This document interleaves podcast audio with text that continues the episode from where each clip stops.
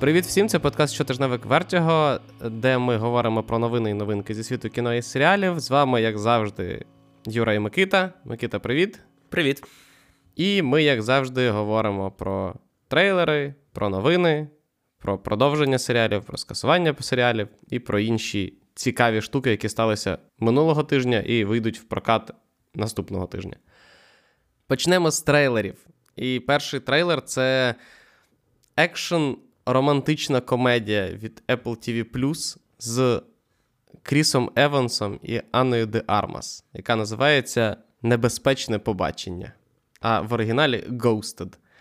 Як тобі, Микита? Я задоволений. Мені дуже сподобалося. Це прям погано, що це на Apple TV+, тому що мені здається, що це якраз фільм для великих екранів. Це екшен комедія. Якщо ви не дивилися трейлер, то, по-перше, подивіться. Посилання на всі трейлери, про які ми говоримо, завжди є в описі до подкасту. А по-друге, це про Кріса Еванса, який закохується з першого погляду в Ану Дармас, яка не відповідає на його повідомлення, тобто гостить його, відповідно, і назва англійська фільму Ghosted. І заради неї він їде в Лондон, де його приймають за таємного агента але насправді таємною агенткою і спецагенткою є Анна Де Армас. Тому, е, можливо, трейлер забагато розповідає. Можливо. Але... Ну, це не той фільм, Микита. Це не той так, фільм, де згоден, можна що... розповісти забагато. Що це це так. Е, якщо б вони розповіли замало, то це б ми, мабуть, не настільки активно його чекали, як зараз. Тому що зараз це прям з усіх прем'єр Apple TV+, це, мабуть, фільмових. Це, мабуть, та, яка привертає найбільше уваги. Але мені здається, це якраз через те, що це перший захід Apple TV+, в розважальне кіно. Ну, кода це було розважальне кіно. Санденівське розважальне кіно. Ну так, це було найближче, що було до розважального кіно, але коли в тебе найближче до е, розважального кіно Санденівське кіно, то це, звичайно, багато що говорить про тебе. І так, на Apple TV Plus виходило дуже багато там драм різної якості, і трилерів, і так далі. Переважно драм. Але от так, щоб е, романтична комедія екшен, яка ти правий цілком підходить для кінотеатрів, це щось нове. Ну і Кріс Еванс в ролі такого простого хлопця. Це Простий Теж хлопець Кріс Еванс. Давно не, не давно не бачено, так. Це взагалі буде прикольно, якщо Apple з першої спроби уділає Netflix, який народжував своє червоне повідомлення 8 років чи скільки, і те не факт, що вийшло дуже вдало. Це правда. Е, подивимося, що воно буде. Прем'єра, здається, в квітні. І перейдемо до цікавішого трейлера, як мінімум для обговорення. Це трейлер фільму, який називається No Hard Feelings. Щось в мене дуже дуже акцент призався. No Hard Feelings називається цей фільм. Це е, фільм з Дженніфер Лоуренс, е, де вона грає жінку, якій заплатили, щоб вона звабила е, під, не на підлітка, а 19-річного. От, такий фільм. Що ти, Як тобі трейлер, Микита? Ну, трейлер, я думаю, одразу каже: Я це фільм про жінку, яка намагається затягнути в ліжко 19-річного хлопця. Ти або любиш мене таким, який я є, або вимикаєш і думаєш, що ти ніколи це не подивишся, і принаймні е, в цьому трейлер виконує свою функцію. Мені здається, що от е, люди, які подивляться цей трейлер, вони або одразу скажуть: нарешті я чекав такого фільму з 80-х років, а коли такі фільми виходили частіше, або скажуть, це фільм з 80-х 90-х років я таке дивитися не хочу. І, в принципі, е, кожному своє, але наскільки я пам'ятаю, Дженніфер Лоренс ніколи не робила аж таких. Відвертих комедій в плані, що це ну, на 100% комедія, тому що вона знімалася в Don't Look Up, у якому були комедійні елементи, але Але не в неї. Ну, крім крім зачіски, мені здається, це був основний елемент комедії для її героїні. І тому так, це принаймні, враховуючи, що в неї така. В інтерв'ю в різних ток-шоу вона дуже е, відверта, дуже така проста. Коротше, ця роль ідеально відповідає тій Дженніфер Лоренс, яку ми бачимо в інтерв'ю, в візитах на ток-шоу і так далі. Подивимося, що з цього вийде. Е, подивимося, наскільки ця комедія вийде хорошою. До інших трейлерів Е, перейдемо до трейлеру одного з найдорожчих серіалів сучасності. І не сучасності, а взагалі в історії серіалів. В історії, ну зараз просто так. Зараз немає ніякого минулого, яке б могло перекрити сьогодення, скажімо так. Е, Тому так, один з найдорожчих фільмів, один з найдорожчих серіалів загалом.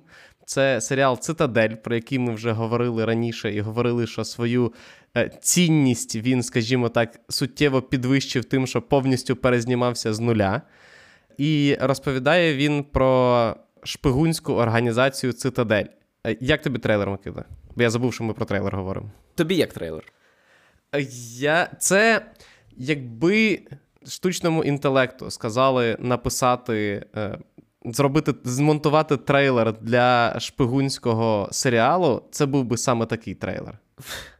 Це хороший опис. Е, мені важко сказати, тому що він виглядає настільки ну, шаблонним, наскільки взагалі може виглядати шаблонний трейлер. Плюс, я не пам'ятаю, я колись, можливо, про це казав, можливо, ні, але я ненавиджу сюжети з амнезією. Ну, це просто особисте, але мені не подобається цей троп, коли персонаж втрачає пам'ять і мусить згадати, що насправді він або вона е, хто вони такі. Особисто ти маєш на увазі, ти це пережив, чи ти це маєш на увазі просто суб'єктивна думка? Просто суб'єктивно мені не подобаються такі елементи.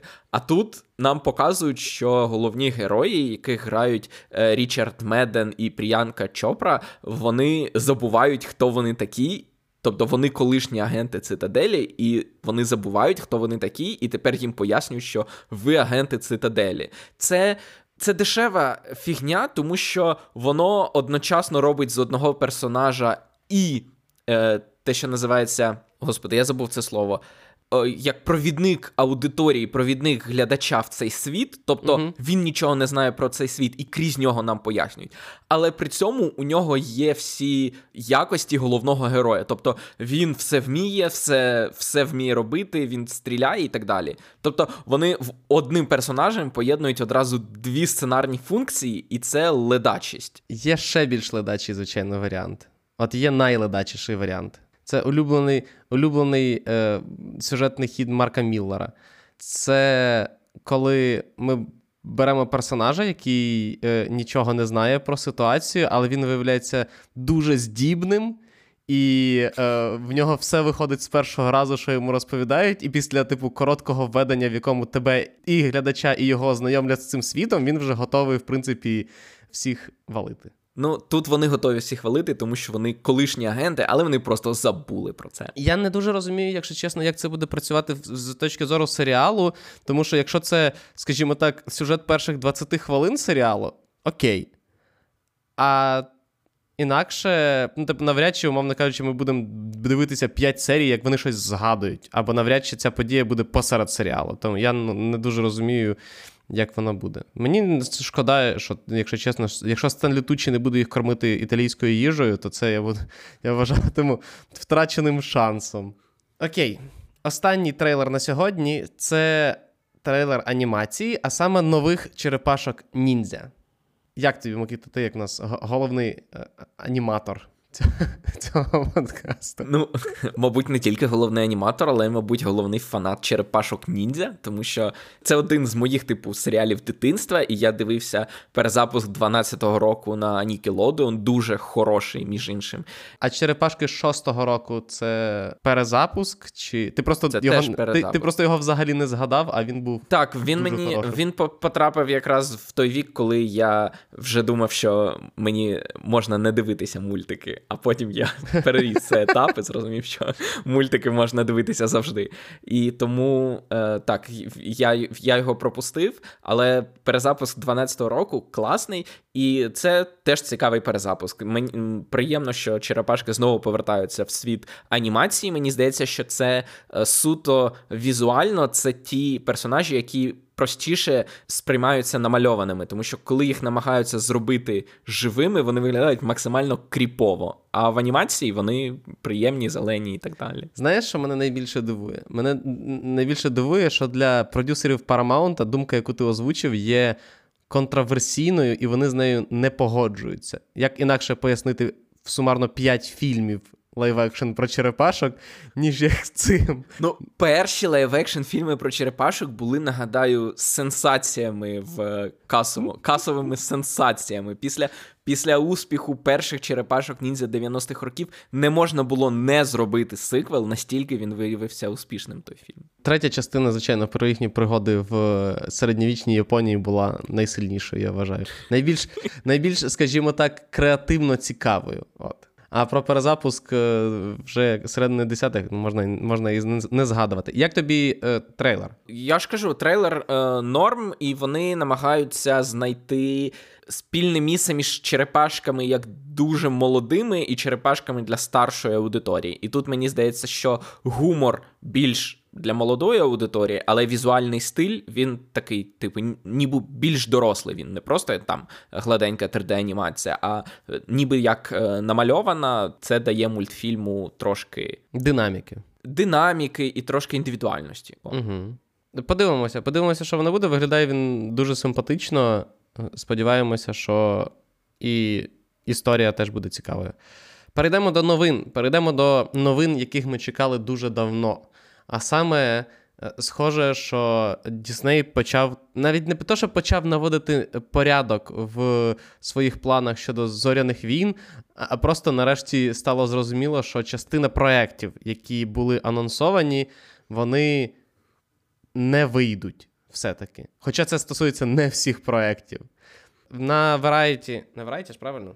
Так, Так, на Variety вийшов матеріал, е, який е, не те, щоб розставив всі крапки над І, але сказав, що я нагадаю просто, що на даний момент, ну, перед виходом цього матеріалу, ми чекали, ну як фанати зоряних війн чекали, ну як Кейтлін Кеннеді планувала, е, значить, фільм, який робила Петті Дженкінс, Rogue Squadron, значить, далі фільм від Кевіна Файгі якому просто нема чого робити е, в MCU, який видно, що пустили на самотьок. Е, далі трилогію від Райана Джонсона, е, фільм від Тайки Вайтіті, і, здається, все. Якщо ми про фільми повнометражні, так, то це тільки повнометражні фільми. Якщо чотирьох е, проєктів одночасно вам здається мало, то це не мало.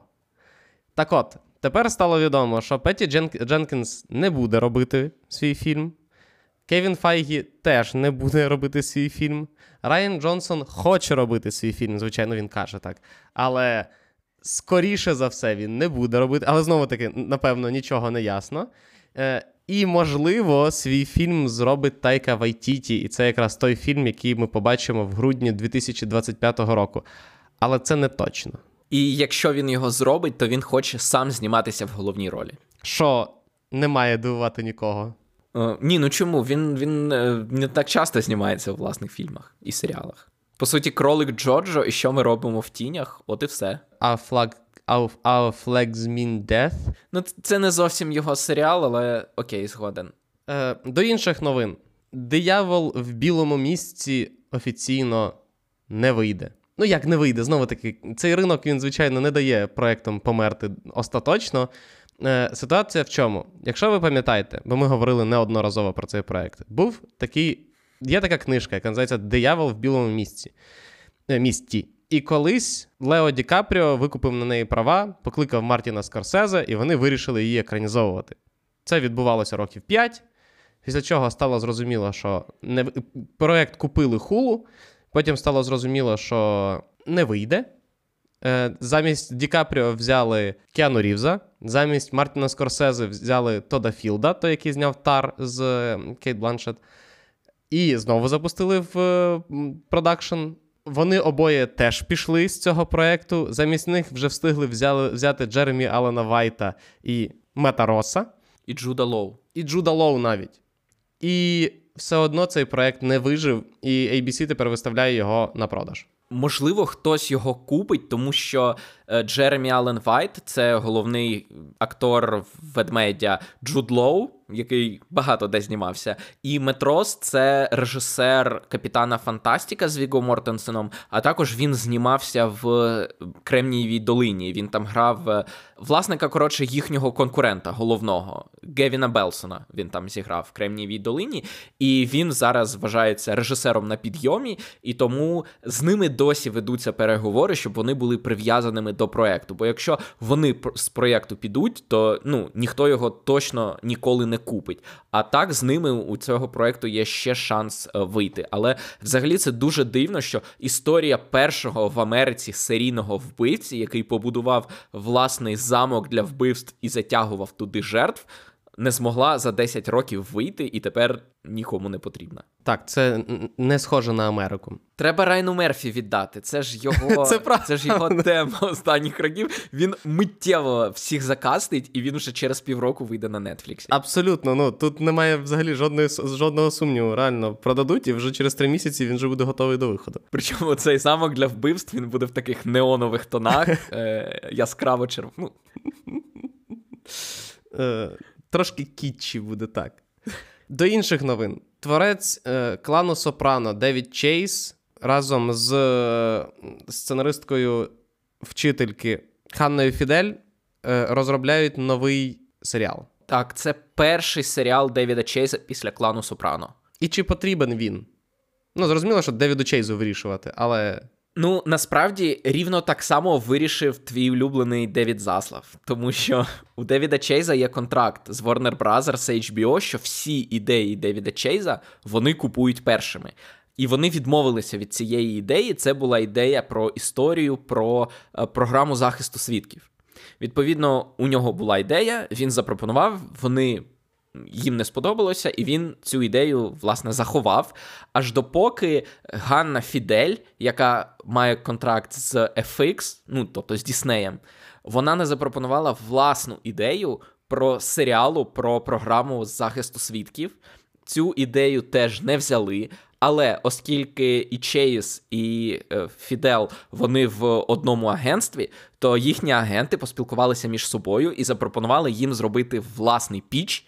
Відповідно, вони взяли свої ідеї, Чейз свою, а Фідел свою. Вони їх перемішали і знову подали FX, і FX цей проект замовив е, як пілотний. Відповідно, тому ми кажемо, що це проект не тільки Девіда Чейза, але й Хани Фідел, тому що це їхній спільний перероблений з їхніх власних проєктів е, ідея, і відповідно, можливо, цей серіал ми побачимо. До інших проєктів, зрізаних Девідом Засловом особисто, це анімаційний серіал Бетмен Кейпт Крузейде, яким займався Брюс Тім, і яким, який мав бути чимось на зразок е, ностальгічного повернення до легендарного Batman The Animated Series, або просто анімаційний серіал Бетмен, який багато хто, якого багато хто з нас бачив, який вплинув на багатьох з нас, особливо, особисто на мене, наприклад. Е, Але е, Amazon, який останнім часом активно скуповує на на ринку все, який вже має в запасі і анімаційні серіали Marvel, тепер має в запасі, здається, ще один вже анімаційний серіал DC. Відповідальними за проект будуть не тільки Брюс Тім, який малював того Бетмена 90-х років, але й Джей Джей Абрамс, який після серії невдач нарешті почав продавати свої нові проекти кудись, і Мет Рівс, який зараз працює над Бетменом. Відповідно, е, це дуже смішно мені, тому що вийшов Джеймс Ган з Пітером Сафроном, і такі: у нас тепер все буде під одним дахом. Коротше, ми всі інші проекти закриваємо. Все тепер, що виходить, це все DC Universe. Після цього один серіал виходить тепер на Амазоні. Потім ми будемо, коли казати про нові серіали тижня, будемо згадувати ще один DC-шний проект, який ніяк з ними не пов'язаний. Тобто я не знаю, як це працює, але я радий, принаймні, особисто я чекав цього мультсеріалу, тому що я е, теж е, великий шанувальник Бетмена 90-х років мультсеріалу, і тому я радий, що він знайшов новий дім. Але я не люблю неакуратність. Якщо ти кажеш, що все DC в одному домі, то нехай все DC буде в одному домі. А Амазон не зупиняється, звичайно, тому що грошей в Джефа Безоса так, я прошу помітити, обидва імені були названі. Е, в в подкасті і Заслав, і Безос прозвучали. Але Amazon продовжує скупати не лише фантастику, не лише екранізації відеоігр і не лише е, анімаційні проекти інших студій, але й фентезі. Микита, що на черзі? Е, на черзі цикл Кров і попіл від Дженніфер Л. Арментраут. Він перекладений українською мовою, і його можна побачити майже в будь-якому магазині, де продаються книжки. Це романтичне фентезі. Відповідно, це щось середнє між красунею і чудовиськом і сутінками. Але я не засуджую, я не засуджую. Хоча це та книжка, у якої е, це дуже смішно, тому що на Goodreads у неї середній рейтинг там 4,32 з 5, що дуже-дуже високо. Але якщо зайти у відгуки, то е, всі найбільш популярні рецензії це ті, які ставлять книжці 0 з 5, як найгіршому взагалі твору. Ну, це так само було з 50 відтінків е, темряви. Ой, з 50 відтінків сімряви. З 50.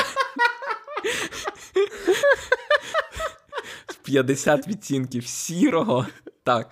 І відповідно е, те саме кажуть і про цикл Сари Дже Мас, яка е, теж пише в жанрі романтичного фентезі. Але я за будь-яке фентезі на екранах, і нехай навіть нехай навіть таке. Це не всі новини про Amazon, е, тому що нагадаю, що Amazon купив MGM, а MGM належить франшиза Rocky, а частиною франшизи Рокі є франшиза Крід. І е, третій крід буквально нещодавно вийшов в кінотеатрах і прекрасно себе показав.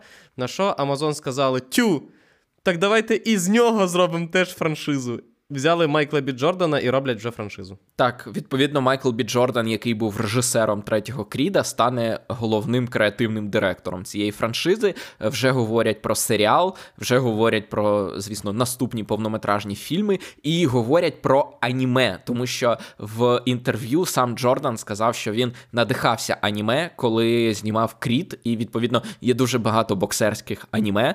І це буде ще одне, тільки вже, мабуть, американське.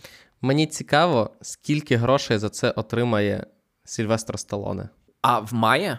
Ну, враховуючи, що Кріт це частина франшизи Рокі, то цілком можливо, що він вписаний в контракт. Ну, можливо, але мені здається, що кожним наступним віддаленням цієї франшизи від Рокі його роль стає все менше і менше. Тобто він там спочатку був продюсером, потім виконавчим продюсером, потім автором ідеї, потім автором персонажів. І там в останній ітерації, коли це буде серіал про дочку Кріда, він там взагалі буде е, рахуватися, не знаю, освітителем. Чи я не знаю, ким ще його можна вписати, щоб платити йому якомога менше грошей. Але у мене отаке питання: коли, по-твоєму, можна буде говорити про те, що Крід як франшиза переріс Рокі як франшизу?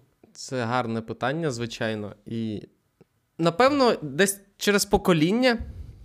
Просто, умовно кажучи, зараз це складно е, про це складно говорити, тому що Рокі це важлива франшиза для от кількох останніх поколінь людей, які там цікавляться спортивними фільмами і так далі.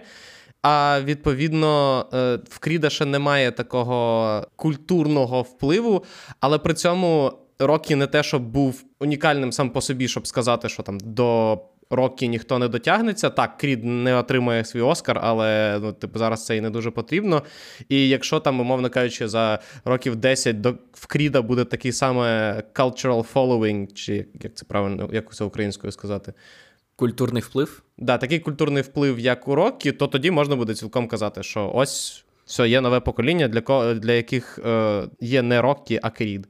Але це якщо це дійсно так буде, це буде, звичайно, дуже класний приклад, знаєш, такої зміни поколінь в франшизі, яка ну прям еволюціонувала ну, максимально до нових реалій. Просто якщо дивитися по грошах, то Крід уже дає прикурити Рокі, тому що у Рокі не було таких касових зборів, е, як у Кріда. Плюс, якщо справді Крід перетворять на мультифраншизу з серіалами, аніме і багатьма фільмами, то у нього буде ще більше можливості от цей культурний е, слід залишити. Я тобі просто скажу більше. Я скоріше сказав на рахунок е, впливу і цього всього для нас. Тому що я підозрюю, що вже є там підлітки, для яких які взагалі ніколи не чули про те, що таке Рокі і що воно таке. А Адоніс Крід для них вже приклад, вони через нього в качалочку ходять. Або на бокс. Або на бокс. Ну тобто, я підозрюю, що вже, але саме конкретно для того, щоб з історичної перспективи сказати, то ще потрібно трохи часу. Остання новина з рубрики Просто новин. Е, теж стосується боксу, теж стосується темношкірих боксерів, стосується конкретно Мохаммеда Алі, про якого Пікок знімає восьмисерійний серіал, тобто міні-серіал. І е, про нього поки відомо тільки те, що продюсувати його буде Реге-Жан Пейдж. Реге. Реге-Жан Пейдж. Угу. Реге-Жан Пейдж. Але тільки продюсувати. Поки що невідомо, чи він зіграє головну роль, але продюсувати він точно буде. І у цього серіалу прикольна структура. Е, в вісім серій, кожна з восьми серій буде одним двобоєм з кар'єри Мухаммеда Алі. Тобто вісім серій, вісім боїв, навколо яких, ніби крізь які нам розкажуть його історію життя як боксера і як людини. Мені здається, що це дуже соркінівський такий, знаєш, прикол. Типу, Абсолютно. взяти якісь осьові е, моменти. Він таке любить. Він це робив в Джобсі, він це робив в Being the Ricardos, коли він все життя, скажімо так, е, Люсіл Бол вклав в один тиждень. Там у нього серіал фільм ділився на понеділок, вівторок, середа, четвер, п'ятниця, як вони знімали одну серію серіалу. І тут мені здається, це от знов таки дуже штучний, але дуже ефектний спосіб показати життя у вигляді е, серіалу. Шкода, звичайно, що цей е, серіал не знімає Крейг Гілеспі, і він не виходить на хулу. Тому що тоді можна було б не платити за якісь біографії або ще щось. На Вікіпедії просто прочитати і запустити в виробництво. Так. Е, перейдемо до регулярної нашої рубрики, що е, продовжили, що скасували. І цього тижня вона нагадує, якщо чесно, за е, структурою минулотижневий наш випуск. Спочатку ми скажемо про те, що, по-перше, як його українською? Правдива терапія. Правдива терапія Shrinking з Джейсоном Сігелом і Гаррісоном Фордом отримали друг... отримала другий сезон. Uh-huh. І це серіал від Біла Лоуренса, від людини, яка зробила Теда Лассо і клініку. І Брета Голдстіна, який спочатку був актором в Теді Лассо, а потім несподівано сценаристом в Теді Лассо, а тепер виявляється, що його взагалі називають мало не головним креативним рушієм цього серіалу. Він, Лоуренс і Судейкіс. Вони, типу, на трьох роблять Теда Лассо. Крім того, Netflix продовжує е, розбудовувати свою спортивну франшизу після того, як вони вже зняли скільки п'ять сезонів Drive to Survive. Вони випустили е, перший сезон Full Swing і Breakpoint. Перший серіал розказує про гольф, другий серіал розповідає про теніс. І їх продовжили е, обидва на другий сезон. Netflix максимально наближається до того, щоб робити спортивні трансляції на платформі, але поки що отакими кроками. Поки що він ну, знім... знімає людей, які грають в теніс або в гольф, або в... їздять в Формулі 1, але не показує ні теніс, ні гольф, ні Формулу 1. Давай говорити відверто. Netflix просто прийшов до показу рекапів минулого сезону. Тобто в нього немає прав на на показ. Але, типу, що що відбувалося в сезоні там Формули 2021-2022? От тобі сезон Drive to Survive. Це прикольно, це прикольно. Якщо вам нудно дивитися, як машини їздять по колу, а це, ну, будемо відверті, це може бути нудно дивитися, то це те саме тільки в видозміненому форматі. Так слухай, це з всього так стосується. Просто ти береш будь-який сезон будь-якого спорту і е, вибудовуєш вже драматичну історію з, ну тобто, з наявної. Тобто, в тебе є вже, умовно кажучи, там, я не знаю, сезон, коли я не знаю, Лестер виграв чемпіонство, або Клівленд виграв е, НБА, вигравши в 4-3 в Голден Стейта. Так, чи там, умовно кажучи, коли Петріотс виграли в Атланти, програючи, скільки там було? 31-3? 28-3. 28-3, так. І драмати... драматургія вже є. Ти просто викидаєш непотрібне з сезону, підводиш всі, розказуєш ще паралельно кілька цікавих історій, ну як з Last Dance було. Ну тільки Last Dance був все-таки він був розповіддю загалом про кар'єру Майкла.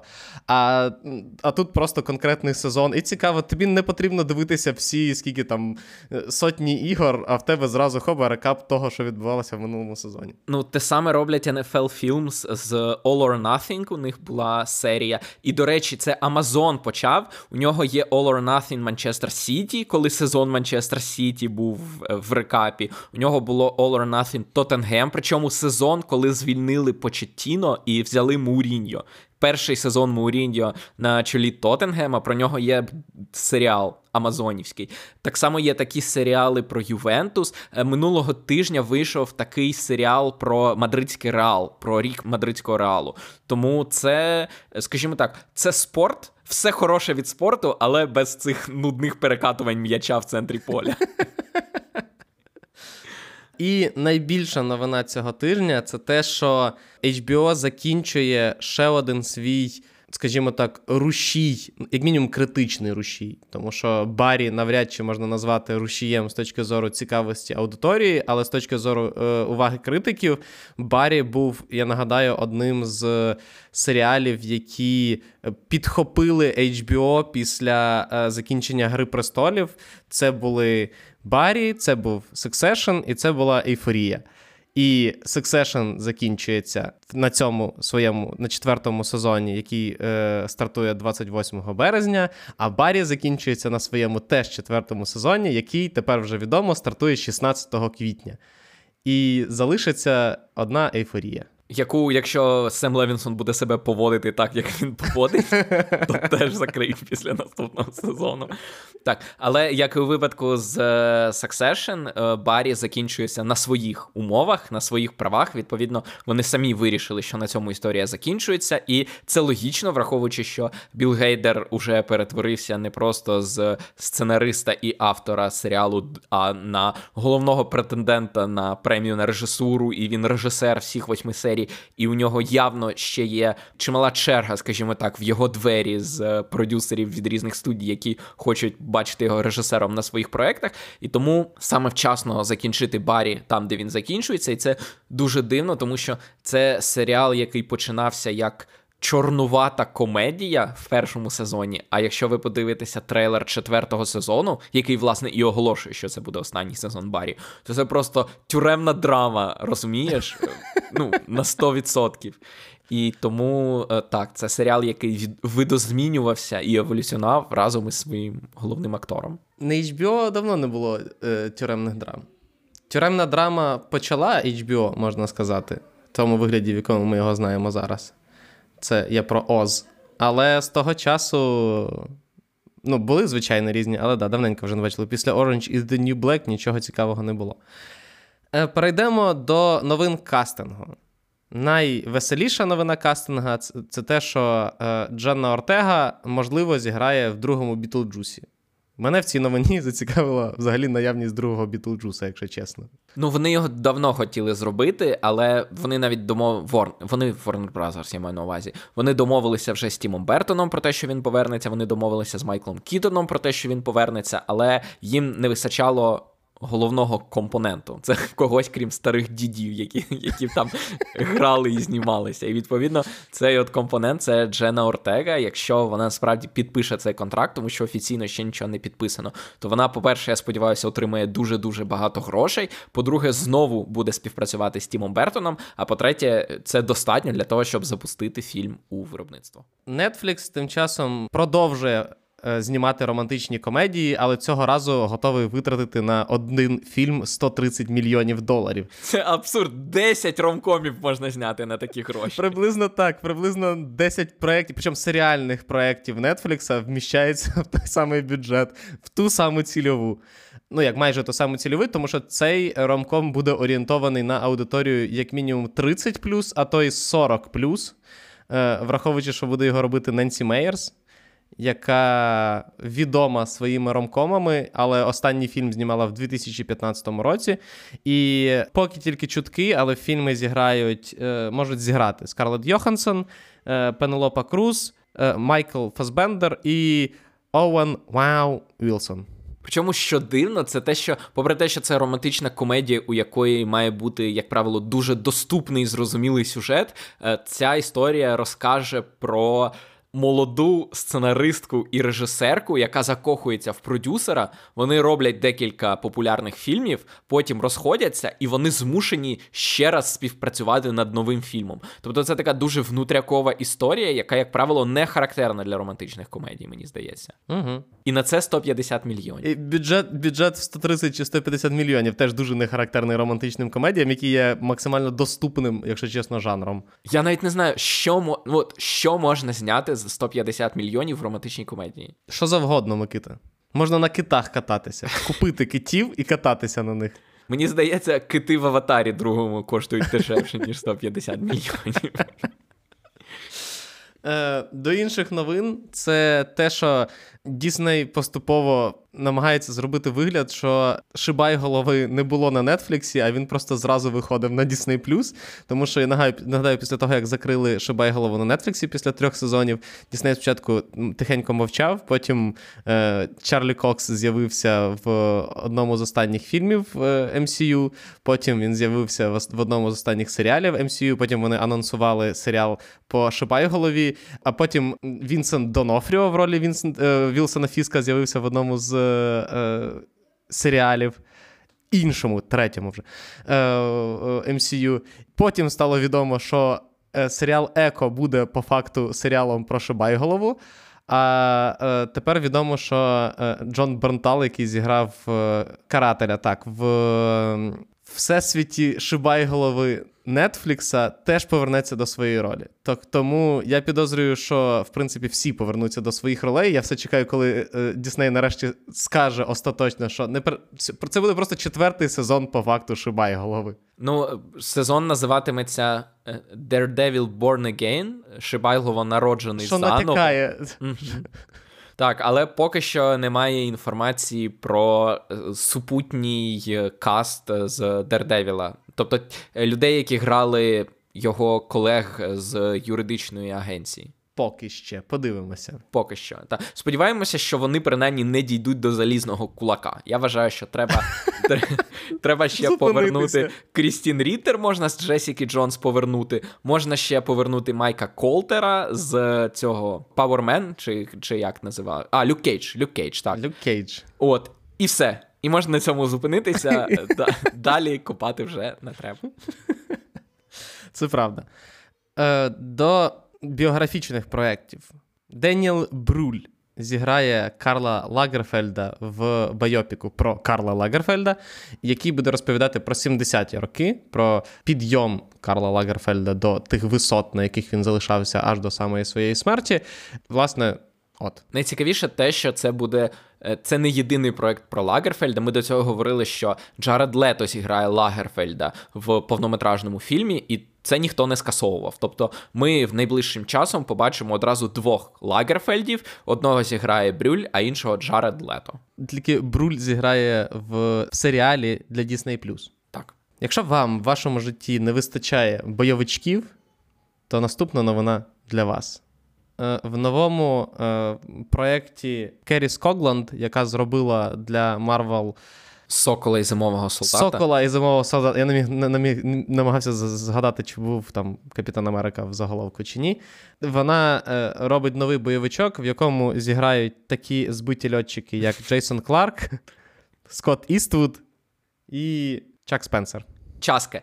Часка Спенсер е, це не, не збитий льотчик. Навпаки, це актор, який е, минулого року він зіграв в вестерні Англіка з Емілі Блант, і він дуже класно, харизматично втілив на екрані е, індіанця початку ХХ століття. Це актор корінний американець, і мені дуже цікаво. Ну, прям супер харизматичний актор. Він дуже класно себе показав у тому серіалі, тому я дуже радий, що він продовжує знаходити собі нові проєкти, і він легко зможе затьмарити на екрані таких е, вакуумних взагалі е, носіїв харизми, як Джейсон Кларк і Скотт Іствуд. Ну, якщо якщо він зможе зіграти так, як він зіграв в англійці, то відповідно ну, вони поруч із ним будуть просто розчинятися на його фоні. Якщо вам сподобалася Мейр з Істтауна, Якщо вам подобається Джуліана Мур, якщо вам подобається Сідні Свіні, і якщо у вас є підписка на Apple TV, то наступний проект для вас. Так, Бред Інглсбі, який створив Мейр з Істтауна, він е, зніматиме повнометражний фільм е, для Apple TV+, у якому Джуліана Мур зіграє мати е, Сідні Свіні. Це трилер. Буде подробиці сюжету, поки не розголошуються. І якщо ви фанат е, Афлек Деймон gang, то е, власне е, вийде новий фільм, який буде називатися The Instigators, і головні ролі там зіграють Мет Деймон, Кейсі Афлек і Пол Волтер Хаузер. Так, Пол Волтер Гаузер вже знімався у Apple TV Plus в серіалі Чорний птах. А цей фільм він ще й там ще знімає, е, зніметься Хонг Чау, яка зіграла в Киті і в Меню цього року. І режисером буде Даг Лайман. Тому це буде трилер про крадіїв, які тікають від е, правосуддя. Тому, скажімо так, ще один непоганий перспективний проект для Apple Films. Якщо ви фанат Спайка Лі, то ви явно сумуєте, що дід після Da 5 Bloods особливо нічого не особливо, а нічого не випускав. Для вас хороша новина, тому що Спайк Лі готується знімати новий фільм, який буде називатися The Understudy. Я відчуваю себе slightly racist, коли читаю цю назву. Е, головну роль там зіграє Джонатан, Джонатан Мейджорс, який який грав в Da 5 Bloods. Е, і фільм буде розповідати про е, актора Бродвею, який готовий вбити за роль. І також остання новина кастингів це те, що Ганна Веддінгем, яка зіграла власницю клубу Річмонд в Теді Ласо, і яка зіграла черницю, яка ходила з дзвоном і кричала Shame! Shame. Вона зіграє в Місії Неможлива 8. Останній, можливо, частині франшизи. Е, і перейдемо до нашої рубрики Нагородний сезон, яка цього тижня закінчується, тому що нагородний сезон цього року закінчується Оскаром. Про Оскар ми будемо говорити в окремому випуску, який вийде в понеділок одразу після Оскара. А поки що в нас залишилися необговореними нагороди гільдії сценаристів, улюбленої гільдії Микити. Потім е, нагороди Independence Awards і, звичайно, що Золотої малини. Давай почнемо, Микита, з важливого. Як тобі е, нагорода білявці за найгірший фільм року. Е, Я взагалі не люблю золоту малину. Я вважаю, що це премія, яка вибирає не найгірші фільми, а фільми, за рахунок яких можна попіаритися. Але білявка це реально найгірший фільм року. Тому тут, тому тут я нічого не скажу. Я проти премії Золотої малини. Я взагалі не люблю хейтити фільми, тому що кожен фільм це диво, тому що дуже дуже важко робити фільми, але come on, не білявку. Дарма. Просто вся робота, яка була зроблена для того, щоб зняти білявку, була зроблена дарма. Але перейдемо до дійсно важливого, Микита, розкажи нам, що там що там сценаристи? От скажи після цього, що сценаристи це не найкраща гільдія. Отже, сценаристи нагородили. Це це чекай, це типу, ти е, пропонуєш мені просто це сказати, чи. Ні, от е, як факт, нав... чи від... наважся, від наважся сказати, що вони помиляються. Тому що сценаристи роздали свої нагороди за найкращі серіали і фільми минулого року за сценарій. І, на їхню думку, найкращий оригінальний сценарій це все завжди і водночас. Ніхто не буде сперечатися. Найкращий адаптований сценарій це жінки говорять Сара Поллі. Найкращий драматичний серіал це розрив. Найкращий комедійний серіал Юра це ведмідь. Я знаю, я бачив я бачив переможців. Так, найкращий новий серіал це знов таки розрив. Найкращий міні-серіал це Білий Лотос. І найкращий телефільм це Honor Society від Paramount Plus. Зангурі Райс. Of Це просто люди, які дивляться і вибирають найкраще, що є на телебаченні і в кіно. Ти ще не сказав, що найкращий епізод це епізод Hacks. Так.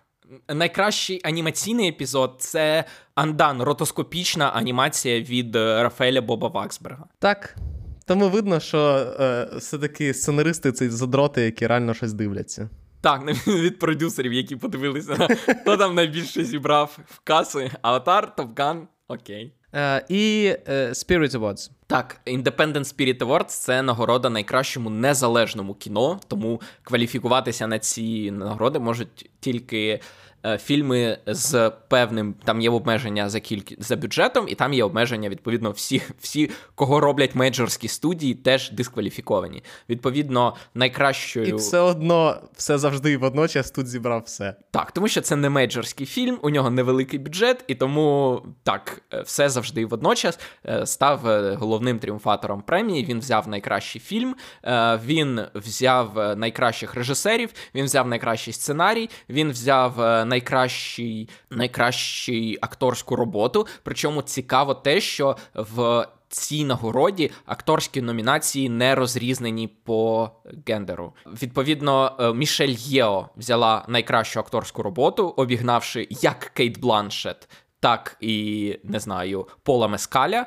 А найкраща акторська робота другого плану це знов таки Кі Х'юі Кван, який обігнав і Джеймі Лі Кертіс, і Брайана Тайрі Генрі. А ми знаємо, що Брайан Тайрі Генрі це один з найкращих е, акторів свого покоління зараз. Е, так, Ярослава з нами зараз немає, але його думки живуть в нашому подкасті. Ярослав плаче над закінченням Барі, про який я сподіваюся, ви з ним поговорите. Е, Окей, перейдемо до телепрем'єр. Перейдемо до телепрем'єр, і найбільша телепрем'єра цього тижня це, звичайно ж, прем'єра фінального третього сезону Теда Ласо. Причому дуже цікава ситуація з тим, що це фінальний сезон, тому що поки що про це про те, що це фінальний сезон, говорить тільки Джейсон Судейкіс. Якщо запитати про це у Apple TV+, або у Біла Лоуренса, або у когось іншого, вони мовчать і натякають, що ну можливо у нас ще є історії. І тільки Джейсон Судейкіс каже: Ні, це кінець мого персонажа і кінець тієї історії, яку ми хотіли розповісти. Що там ще Микита? Цього тижня дуже багато телепрем'єр, тому що наближаються Еммі. Е, ну як наближаються в Еммі рахуються ті фільми, які вийшли не пізніше ніж травень місяць. Серіали. Ой, так, серіали. І тому так само, як найкращі, ну не, не найкращі, а ті фільми, які хочуть Оскар, виходять в кінці року. Так само ті серіали, які хочуть Еммі, виходять навесні. І тому їх дуже багато. Наприклад, новий серіал з Бобом Оденкірком, який називається Щасливчик Генк. У ньому він теж виходить на AMC, як і попередній серіал Боба Оденкірка Краще дзвоніть солу. У нього теж є частина продюсерів, які працювали над Краще дзвоніть солу. І в ньому Оденкірк грає викладача англійської мови, у якого криза середнього віку. В п'ятницю на Amazon Prime виходить. Перший проект Дональда Гловера на Амазоні. Він, е, я нагадаю, кілька років тому підписав з ними контракт на всі проекти, що всі проекти Дональда Гловера будуть виходити на Амазоні. І перший з них називається Рій. Е, у ньому Дональд Гловер тільки один із шоуранерів. Е, інша шоуранерка це Джанін Неберс, і він е, розповідає про фанатку Бійонсі. Ну, Бійонсі там не називається, але все показує про те, що мається на увазі Бійонсі, яка дуже сильно любить свою кумирку. Настільки сильно, що, можливо, готова навіть заради цього вбивати. Серіал уже показали на фестивалі South by Southwest в Америці, і глядачі були шоковані кількістю крові. І, взагалі, е, серіал не для слабких духом. Це горор, і це е, там є спойлери вже про що він. Трейлер про це трошки натякає, але конкретно ми вам не скажемо. Якщо вам цікаво, то в п'ятницю рій від Дональда Гловера на Амазоні. Е, в п'ятницю на Нетфліксі виходить. Е, серіал для тих, кому не хочеться е, горорів від Дональда Гловера, а саме анімаційний серіал. А це скоріше серіал для тих, хто любить Арчера. Абсолютно. Це серіал, який називається Агент Елвіс, який розповідає про Елвіса як як шпигуна і е, озвучує його Меттю МакКонахі. Так, крім нього, там ще дуже багато зіркових е, акторів: і Джонні Ноксвіль, і Дон Чідл, і Кейтлін Олсон, яка грає в Філадельфії завжди сонячно, і Саймон Пег, і Крістіна е, Хендрікс, і кого там тільки немає. Тому, якщо вам подобається Арчер, то власне творець цього серіалу це один зі сценаристів Арчера, Майк Арнолд. У п'ятницю, знову таки, в п'ятницю на Apple TV Plus виходить дуже амбітний. Тобто, якщо я от сказав, що в агенті Елвісі багато зіркових акторів, в, цьому серіалі їх ще більше йдеться про серіал екстраполяції від Apple TV Plus. Це науково-фантастична антологія про наше майбутнє, в якому є дуже багато хорошого, але й дуже багато поганого. А саме ми нищимо планету кліматичною кризою. Звучить, звичайно, як е, серіал для Apple. Так, він виглядає дуже дорого, і тільки послухайте акторський склад. Там грають Меріл Стріп, Едвард Нортон, Форест Вітекер, Сієна Міллер, Кіт Гарінгтон, Маріон Котіяр, Тобі Макгвайер, Девід Швімер, Джемма Чан, Керрі Рассел, Метью Ріс і дуже-дуже багато е, відомих е, облич. Тому вісім серій у кожній свій акторський склад, бо це антологія, і критики критики відреагували змішано на цей серіал. Кажуть, що задум амбітний, але деякі свої ідеї вимовляє серіал надто вже прямо, і через це його важкувато дивитися, коли він буквально кричить на тебе деякі речі, які він хоче сказати. Адам Маккей часом там не серед не в списку продюсерів. Так, так, це схоже на Адама Маккея, але наскільки мені відомо, це не від нього. Це від сценариста Скотта Бернса, який працював з Стівеном Содербергом над заразою. Вівторок е, відбудеться те, про що Микита вже згадав раніше. Канал Сідаб, який, в принципі, потихеньку відмирає, і який, здавалося б, залишився вже без всіх своїх DC-шних проєктів, раптом випускає одразу два нових серіали е, по Всесвіту DC. Один прям новий, який називається Лицарі Готема, який ніяк не зв'язаний з грою, яка вийшла буквально півроку тому, е, і який буде розповідати про події в Готемі, які відбуваються після смерті Брюса Вейна. І він виглядає. Просто катастрофі. Він виглядає просто жахливо. Ну, прям соромно таке показувати. Я не знаю. Ну, просто так, ніби серіалом Сідаба ще й урізали бюджет. Так, от уявіть собі серіали CW останні сезони, і уріжте їм бюджет. І я просто не знаю, як після цього Джеймс Ган щось каже про єдиний всесвіт і так далі. От, ти вже керівник DC Studios, і я б на місці. І ти не зміг Джеймса... списати, і ти не зміг списати цей серіал. Так, я б на місці Джеймса Гана зробив усе, що в моїх силах, щоб зупинити вихід цього серіалу на екрани. Але не вийшло, і тому в вівторок на CW починаються лицарі Готема, які розкажуть про дочку Джокера, сина Брюса Вейна. І Робіна, який дівчинка, які намагаються врятувати Готем так після смерті Брюса Вейна. І третій сезон Супермена і Лоїс виходить. Справжній великобюджетний фільм, серіал про Супермена, на якого ми всі заслуговуємо. А пам'ятаєш е, той е, серіал 90-х Кларк і Лоїс? Ні. Ні? Він не йшов по українському телебаченню. Я я знаю тай, таємниці Смолвіля, але давніше за таємниці Смолвіля не знаю. У, Якщо хтось пам'ятає про Кларка і Лоїс, напишіть нам в коментарі. Я порадію разом з вами з ностальгічними ностальгічним ноткам.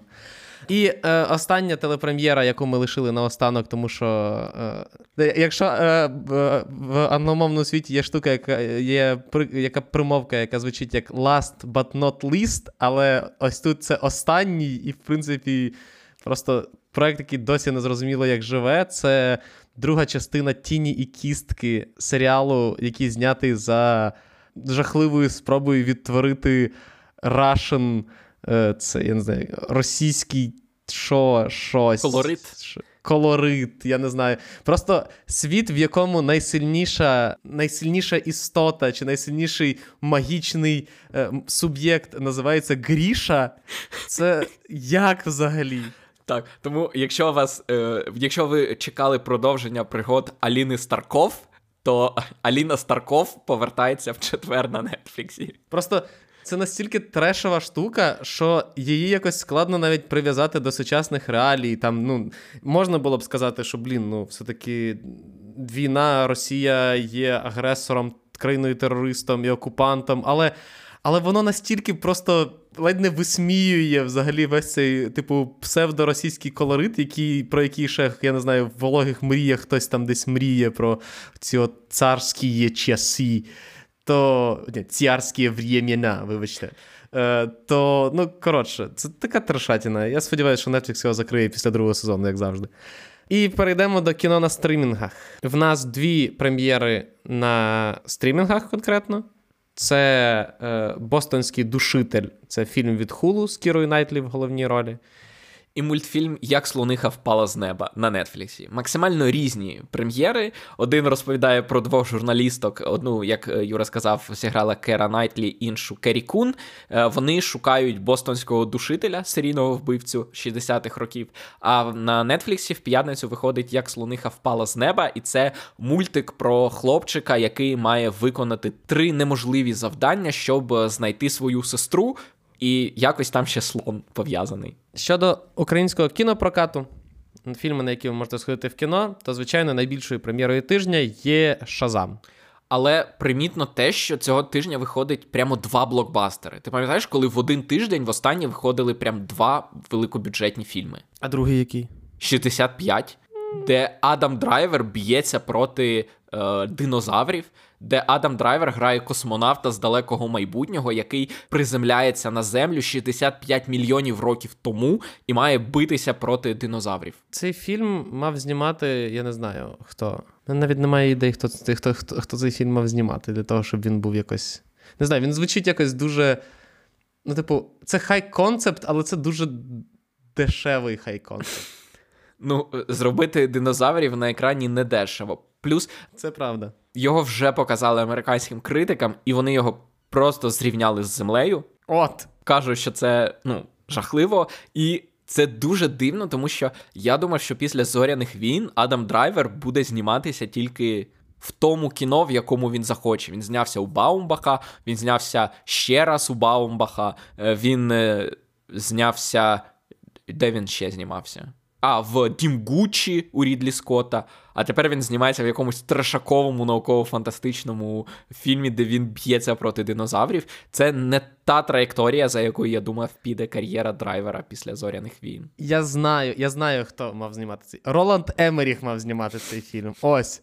О, ідеальний режисер для такого фільму, я вважаю. Але втрачена, втрачена можливість.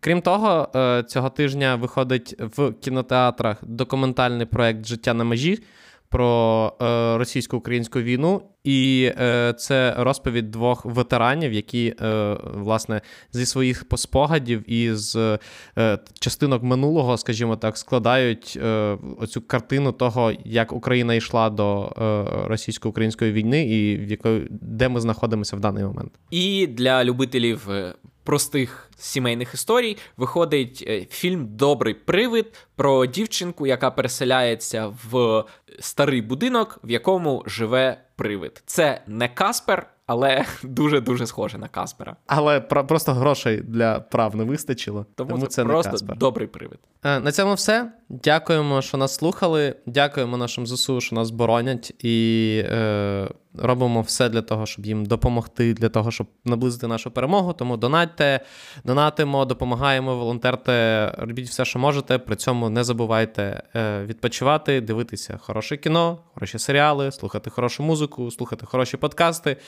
в тому числі нас, підписуватися на нас на Ютубі, на подкаст-платформах, ставте нам хороші оцінки на подкаст-платформах, пишіть відгуки. Е, і почуємося з вами. А, підписуйтесь на наш патрон, точно згадав. Ще ще, ще одна штука є.